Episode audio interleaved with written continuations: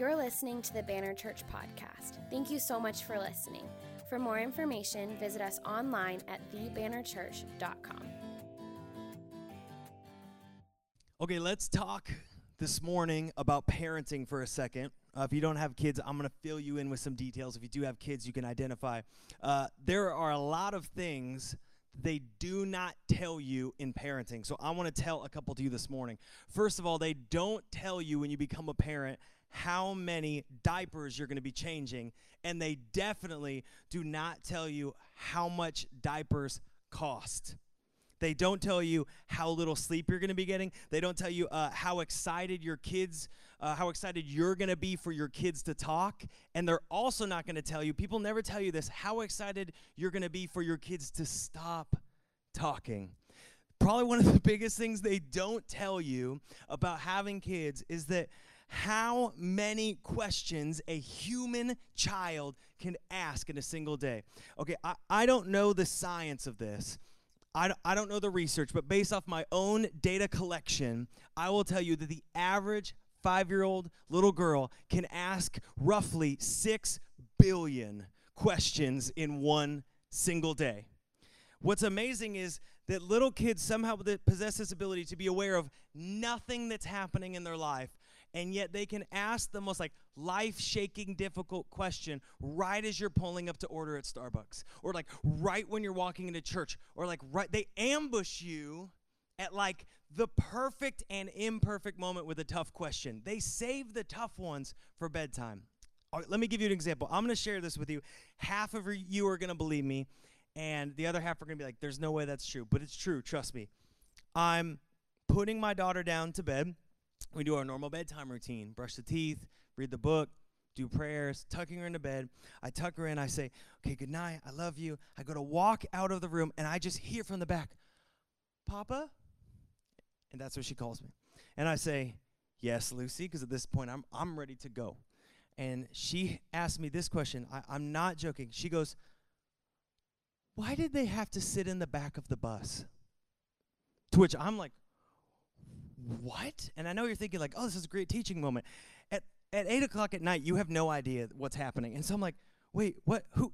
What? What bus? Like, what are you talking about? And she goes, Martin Luther. And I'm like, wait, the, the reformer or uh, civil right? What, what Martin Luther are we talking? And she goes, and, and I'm like, wait, what? You, you mean Rosa Parks? And she's like, who?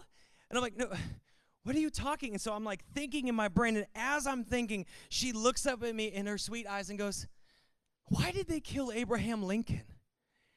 And I'm thinking in this moment, like, girl, I don't have enough time to explain any of this to you, and you have your dates so wrong, we'd have to get like a whole timeline going. Why did they kill Abraham Lincoln? It's it's all over the place. So four hours later, when I finally tuck her in and I can leave after explaining really deep things about the civil rights movement and even before that the Civil War, apparently, because this is what they're teaching at kindergarten. I kid you not. Uh, I was reflecting on kids ask tough questions. Uh, I was I've been reading to Lucy about uh, the, the crucifixion, about the resurrection, heading into Easter. She has this little kid's Bible. And she asks all these really hard questions, like why they didn't like Jesus and, and what, you know, like why Jesus was the Son of God, but what does that mean he's his kid? Or, you know, she asks good questions. And one of the questions that she asked me that I actually get a lot that I want to talk about today is this Why did Jesus have to die? She asked it, why did they kill Jesus? She's really pressing into this lately. I don't know, something about justice. Uh, but the question that I get often is, why did Jesus have to die? Maybe you've actually asked that question before. I think it's a pretty common question. Right about this time of year, heading into Easter, I get this question a lot. Why did Jesus have to die? Why uh, do we as a church focus so much on the death of Jesus. Right? Maybe you didn't grow up in church, but you had like a really uh, God fearing church going grandmother, and you wondered as a kid, like, why does Abuelita have so many crucifixes in her house? Like, I don't know who this is, but she either deeply loves him or deeply hates him. I don't know what's happening here, but she had all these pictures of, of, of some guy with long curly hair on a cross in her house? Why, why so much on the crucifixion? Right? Uh, have you ever wondered why do we sing so much songs about the blood of Jesus? Maybe you've never been to a church or you went to a church one time and you went in and you sat in a row, you're like, okay, let's Let's hope this doesn't get weird. And you're sitting there, everyone stood up, so you felt like you had to stand up. And the worship pastor, because worship pastors love songs about the blood of Jesus, he's just like, the blood, the blood of Jesus. He's just going for it with all of his heart. And you're there thinking, like, what is he talking about? You're looking at your non Christian friend that you brought with you, and you're like, how do I even begin to explain what's happening? And that we've said the word blood like 32 times in this one song. Right? These are the questions that we think about. Why do we talk so much about the death of Jesus? Why did Jesus have to die? If you have ever asked that question, I want to affirm you in your journey that that is one of the most important questions you can ask. Everything about the death of Jesus, everything about his blood that was shed for us has eternal significance. If we can understand, and if you can understand today why Jesus had to die, and you can better understand his resurrection, and as you more clearly understand his death and resurrection, the more clearly you can grasp the hope and the healing that he's come to bring you. And so, to better understand the resurrection, we need to first understand Palm Sunday, which is today. And in order to do that, we need to understand the Passover. You're like, why? This is too many dates. Well, because the Passover is the reason that Easter is always changing dates. Have you ever wondered why does Easter always land on a different day? Every Christmas, every December 25th, I know December 25th I'm waking up I'm having some pancakes and I'm opening up some presents every December 25th. But most of us have no idea when Easter's coming. Chances are I'm going to wake up at 9 o'clock in the morning, have to go into my fridge, get some eggs, quickly sharpie some marker onto them, throw them in the backyard, and tell my daughter to find them. Why does it change all the time? I'm going to tell you why. Passover is the reason why Easter changes dates. Easter always follows Passover. So when's Passover? Passover is the first Thursday after the first full moon after the vernal equinox. I know.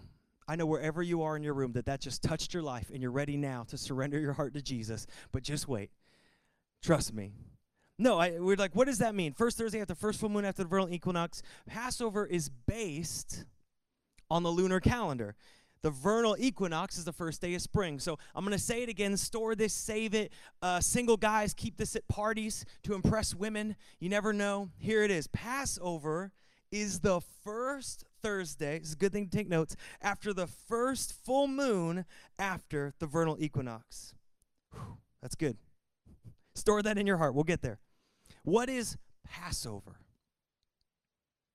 Passover is a festival where Israel celebrates God delivering them out of slavery in Egypt.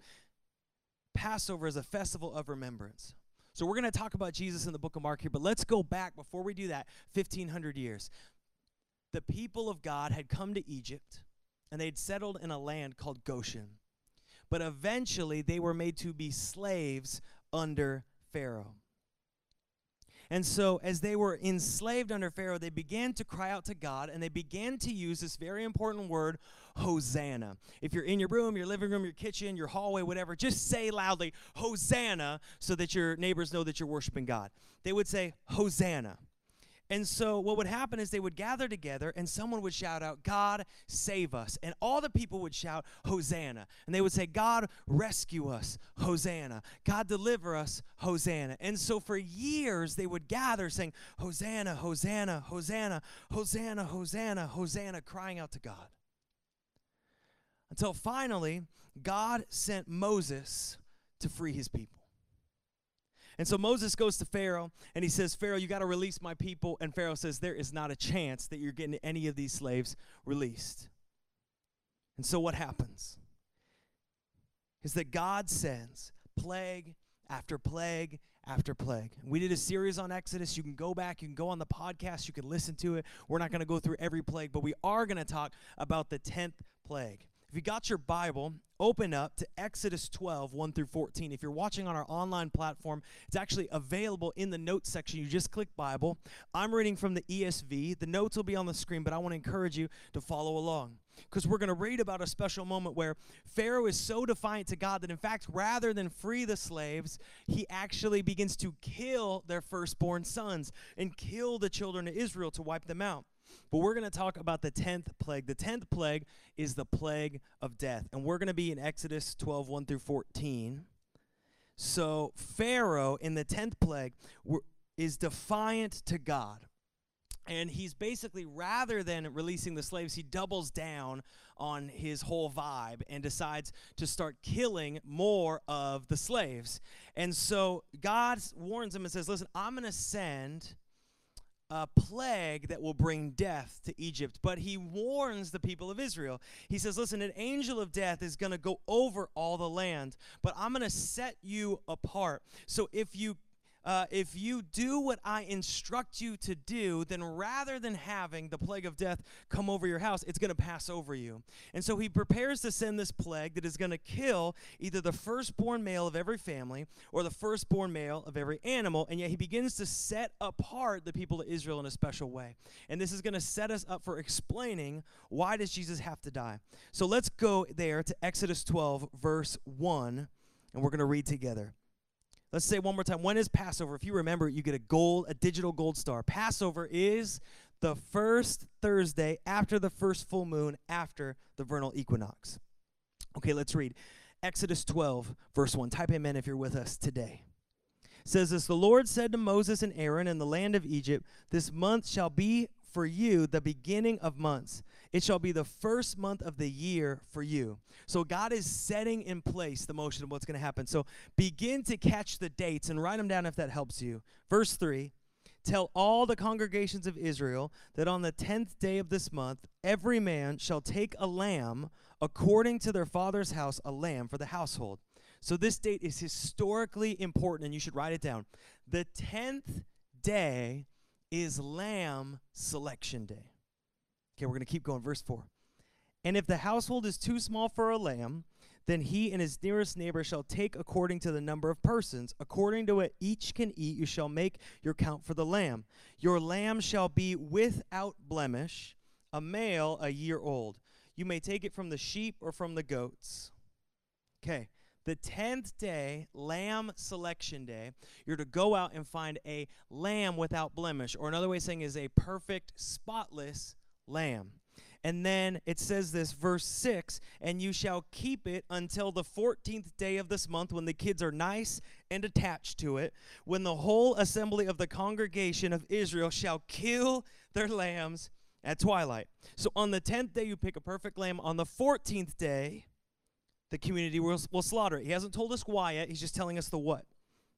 Verse 7 says, Then they shall take some of the blood and put it on the two doorposts and the lintel of the house in which they eat it. So he's saying, Take the blood of this perfect spotless lamb and put it over your house. Verse 8 says, They shall eat the flesh that night, roasted on fire, with unleavened bread and bitter herbs, they shall eat it. Why did he say unleavened bread? Is there like a gluten allergy or things that are cropping up in, uh, in Egypt at the time? No, it's because he wanted his people to be ready. He's saying, Listen, you've been crying out for generations Hosanna, Hosanna, Hosanna. God save us, God rescue us, deliver us. And now I'm saying your salvation is here, but it's going to happen fast. And here's how he says to eat it. Verse 11, he says, In this manner you shall eat it. With your belt fastened, your sandals on your feet, and your staff in your hand, you shall eat it in haste. It is the Lord's Passover. How do you eat it? He said, You eat it in haste. You get ready to be released from slavery. This is the thing. God sometimes is asking us as He's delivering us, Are you ready to be released from slavery. See, the crazy thing about slavery is is that we can get overly comfortable in our slavery to the point that when deliverance comes, we're not ready for it. Because we are so comfortable in our bondage, in our slavery, but God says, "Listen, I don't want you to be comfortable in your slavery. I want you prepared for what I'm going to do, so be ready." Verse 12 he says, "For I will pass through the land of Egypt that night." I will strike all the firstborn in the land of Egypt, both man and beast, on all the gods of Egypt I will execute judgments. I am the Lord. He says this, verse 13 the blood shall be a sign for you on the house where you are. And when I see the blood, I will pass over you. Everyone say, Passover, wherever you are. And no plague will befall you to destroy you. So, this is the formula. On the 10th day, you're to go out and find a perfect, spotless lamb.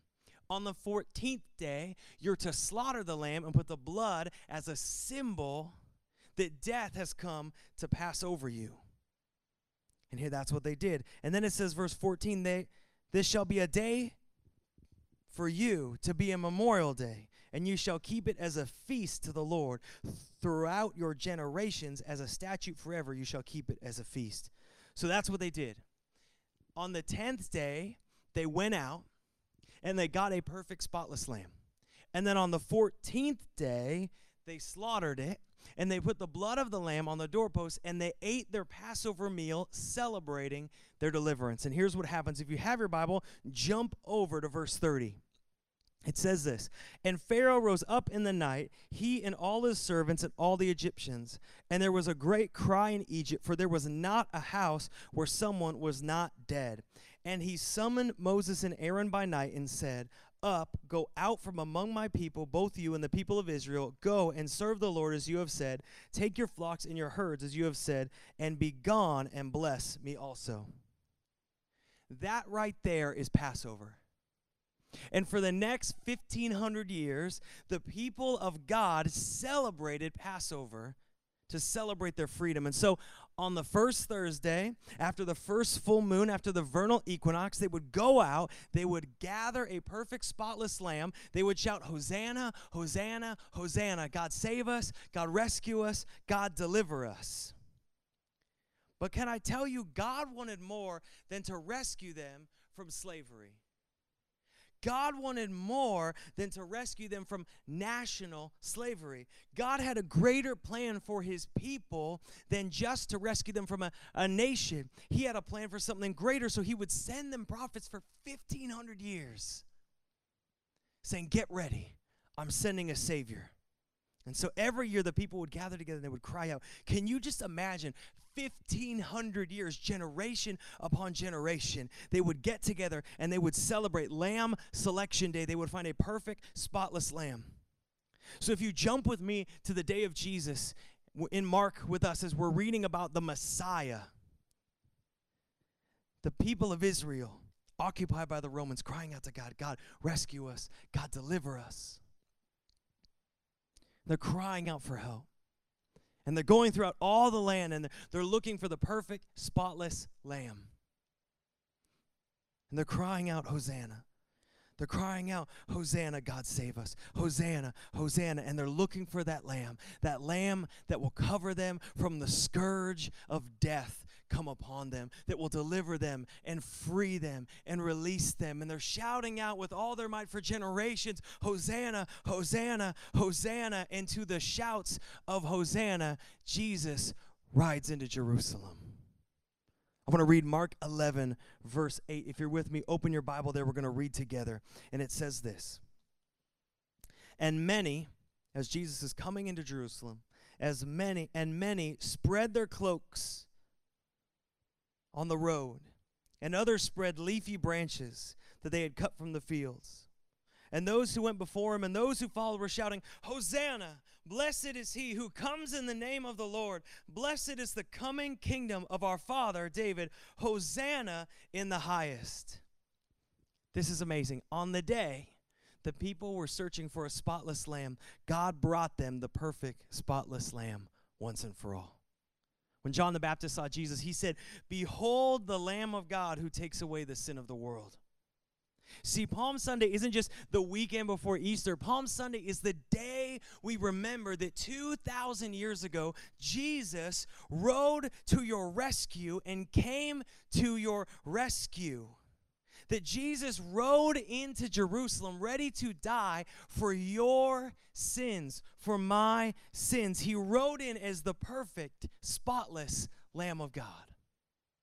when Jesus meets with his disciples and, and they celebrate Passover in Luke 22, he uses uh, bread and wine as a symbol of the covenant. And they would have understood this. And he says, The bread now is actually my body, and the wine says my blood, not the blood of this lamb, but the blood of the lamb. And they would have understood this that the perfect, spotless lamb, the blood had to be shed to cover them.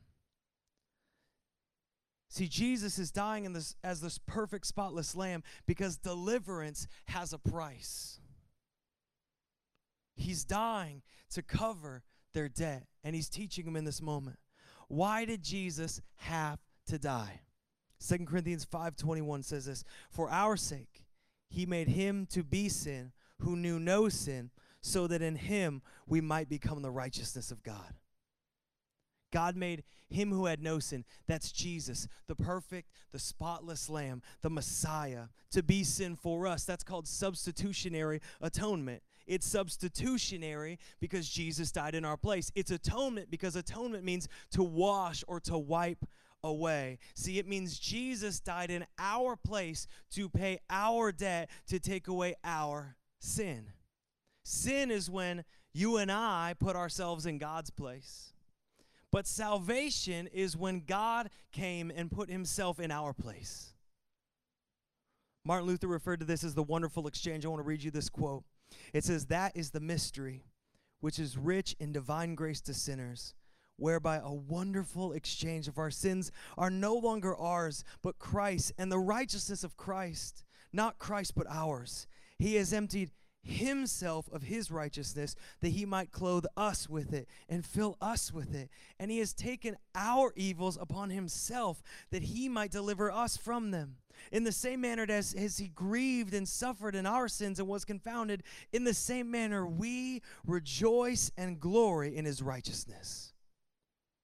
See, it's the wonderful exchange because Jesus Christ transferred the debt of our sin onto himself. Think about this for a second. We bring our brokenness, we bring our sin, we bring our worst thoughts and our worst moments, all of our sin, all of the shame that separated us from a perfect God. And Jesus loves you so much that he takes it all onto himself willingly and then he takes it to the cross.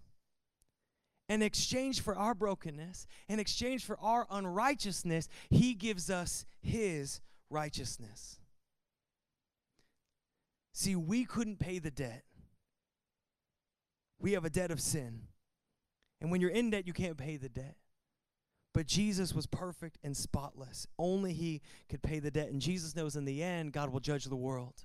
But when he looks at you and I, as 2 Corinthians 5.21 says, he will not see our sin, but the righteousness of Jesus because our sins have been paid. 2 Corinthians 5.17 says this, Therefore, if anyone is in Christ, he is a new creation. The old has passed away. Behold, the new has come. All this is from God, who through Christ reconciled us to himself and gave us the ministry of reconciliation. God delivered his people from Egypt, but he promised a greater deliverance from death. And for 1500 years, on the 10th day, the people would pick a spotless, perfect lamb that they would slaughter on the 14th day and then celebrate.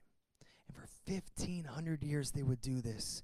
But it was God's plan, knowing that one day, as they were searching for a spotless lamb, as they were searching for something to cover the scourge of death and bring salvation, that Jesus would come in as the only lamb that could take away their sins. Why did he do it? Why did Jesus have to die for you and for me to reconcile us to himself through Christ.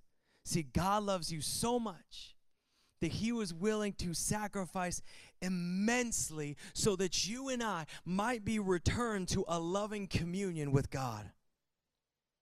See, Palm Sunday is not just the week before Easter. Palm Sunday is where we learn why Jesus had to die for us. Palm Sunday is the day for you to hear, or maybe some of you who have heard, to remember that God has come to rescue you, that God has come to deliver you, that God has come to save you in your kitchen, in your living room, on headphones walking down the street, that God has come. Hosanna, Hosanna, Hosanna, that He has come to take away your sin and your shame. And today, if you say yes to Jesus, you're not waiting for Him to ride in.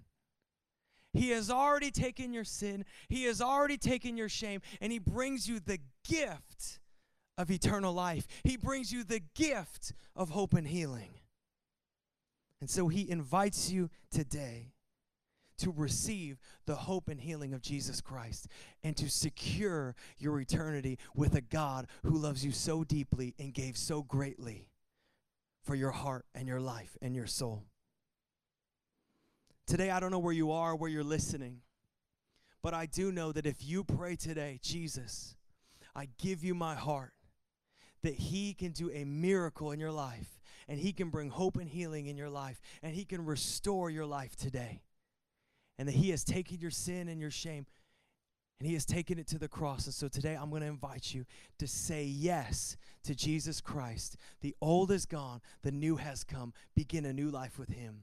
I'm going to invite everyone, wherever you are, to bow your heads, close your eyes, and pray with me today.